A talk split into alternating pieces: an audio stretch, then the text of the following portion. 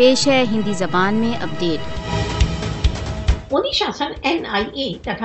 S I A جیسے بھیشن سنگھنوں کو کشمیریوں کے دمن کے ایک شستر کے روپ میں پریوگ کر رہا ہے۔ مودی نے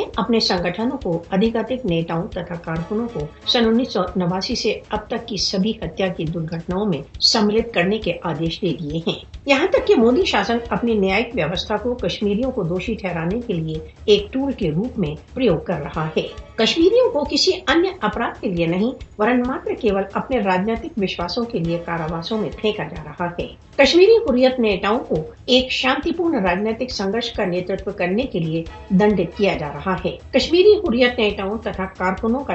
ایک ماتر اپرادھ، کیول یہ ہے کہ وہ سوئم نرنے کے ادھیکاروں کے لیے سنگرش کر رہے ہیں۔ مودی شاسن سبھی